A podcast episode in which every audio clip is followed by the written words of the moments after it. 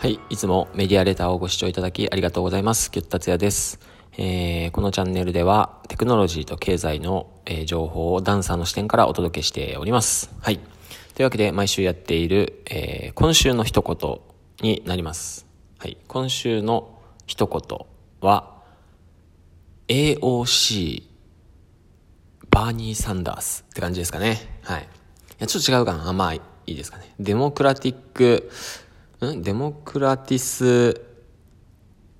あ、ちょっと英語がわかんなくなってしまいましたが、えー、民主的社会主義っていう言葉ですかね。はい。えー、これを言っているのがその AOC っていう、えー、AOC で出てくるかわかんないんですけれども、えー、まあ今、まさに大統領選挙が、えー、先週からずっとやっているわけなんですけれども、えー、まあ、えー、そうですね。あんまりこう日本の、あ、ちょ、日本の話をするとまた話が逸れてしまうので、えー、この AOC、民主的、AOC っていうのは、あの人ですね。アレクなんとかコルテスさんなんですけど、アレクなんとかオ、オなんとか、オルなんとかコルテスさんっていう人なんですけど、えー、その人はまあ昔その、バーニー・サンダースさんっていう人のところにいて、えー、バーニー・サンダースさんはですね、一回大統領候補になるかみたいな時に、えー、降りたんです。降りたのか、まあ降ろされたのかわかんないんですけれども、まあ、とにかく一回候補、候補、候補になろうとした人ですね。で、そのバーニーさん、まあ、サンダースさんってよく言われてるんですけど、サンダースさんについてた人が、その AOC、コルテス、なんとかコルテスさんっていう人ですね。で、女性の人で、えー、まあ、その、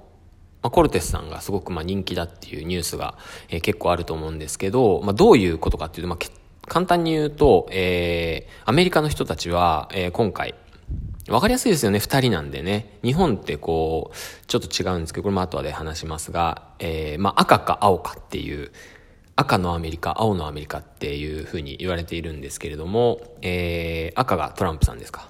青がバイデンさんで、えー、まあ、どっちにしようかってなるんですよね。で、Z 世代って言われている、まあ、アンダー25の人たち、25歳以下の人たちは、えー、これをどう判断するかっていうとですね、まあまあ、僕が見た限りではバイデンさんに、とりあえず入れとくっていう、このとりあえずが大切なんですね。はい。えー、まあ理由はいろいろあると思うし、えー、僕も、僕は詳しくはそこまでわからないんですが、えー、まあ彼らに言わせると、とりあえず、えー、トランプの暴走を止めようみたいなことが、えー、言われている。まあ、どうなんですかね。いろんな考えがあって人は判断しているので、まあ、一個の側面でいい悪いとは言えないんですけれども、まあそういう部分が、えー、そのアンダー25の人たちには、アメリカの、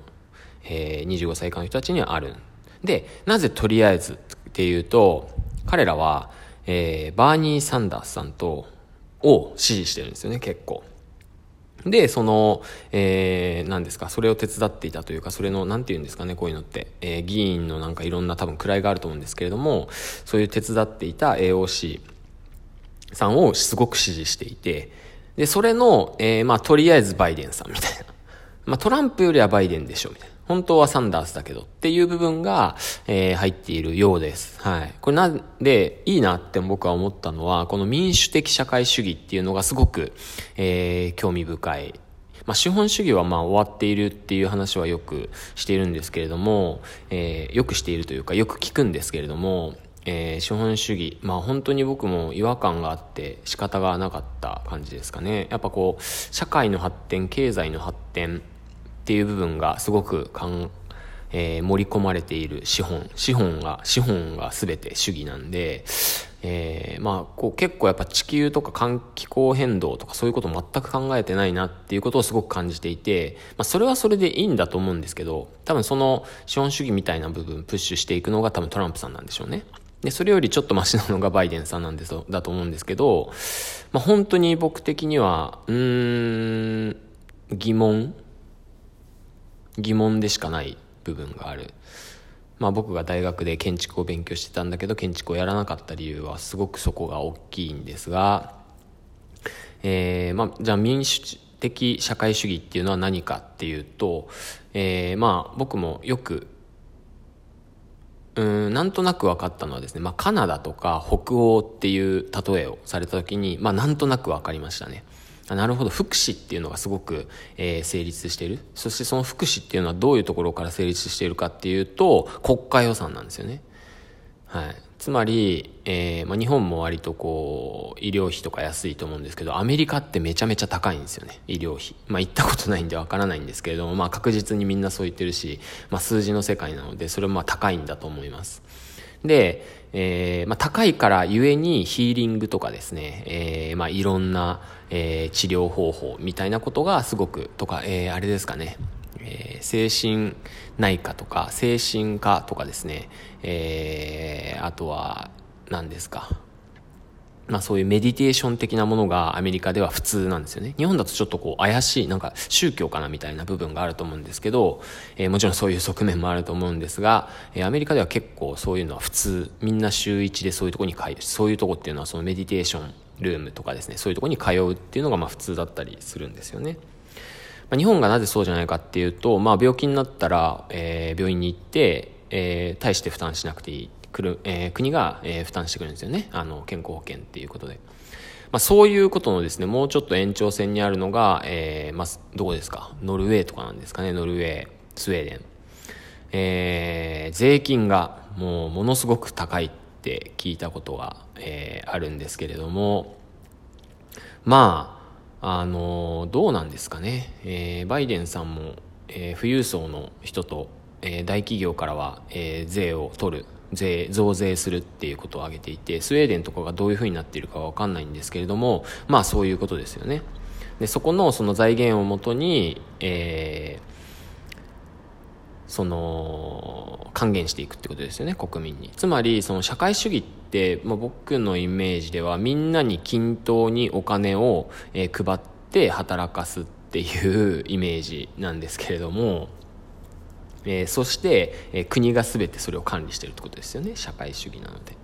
えー、けどこれが民主的に、えー、取り決められるっていうか民主的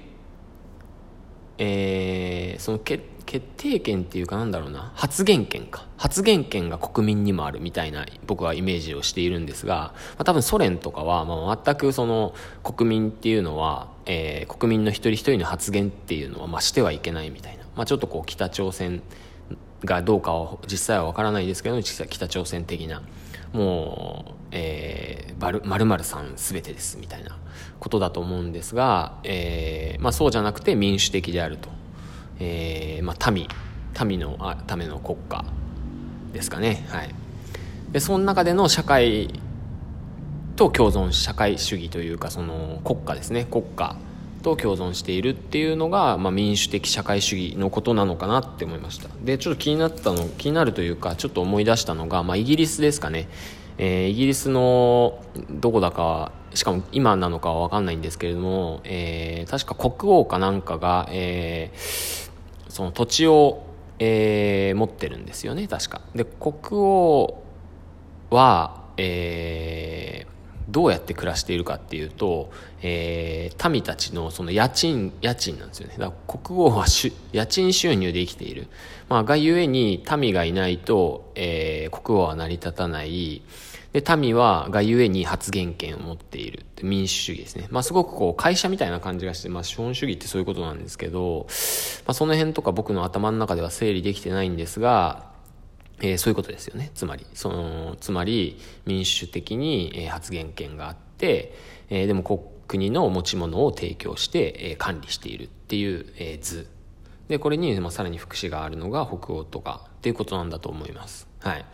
というわけで、えー、まあ何が言いたかったかっていうと、えー、アメリカの人たちは、ああ、なるほど、そういう未来を見据えているのかっていうことが、えー、分かったということですね。はい。です。はい。で、日本の話をさっきしていたと思うんですけれども、えー、日本は、あ、そうですね。あの、大した話ではないんですけれども、大統領制ってなんでこんなに分かりやすくて盛り上がるのかなって思ったら、やっぱ大統領、国のトップをですね、えー、国民が決めるっていうのがやっぱ分かりやすいですよね。日本の場合、やっぱりこう、何ですか、あれは、これは。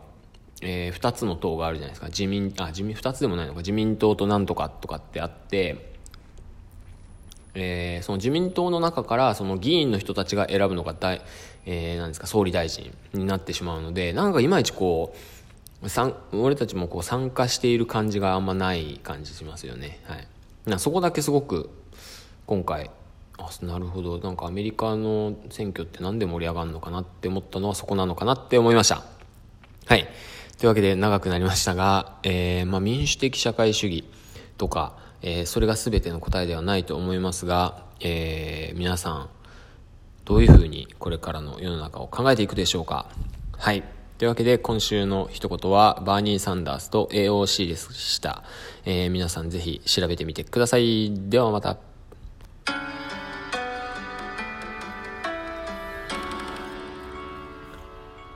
はい、いつもありがとうございます。お便りお待ちしてます。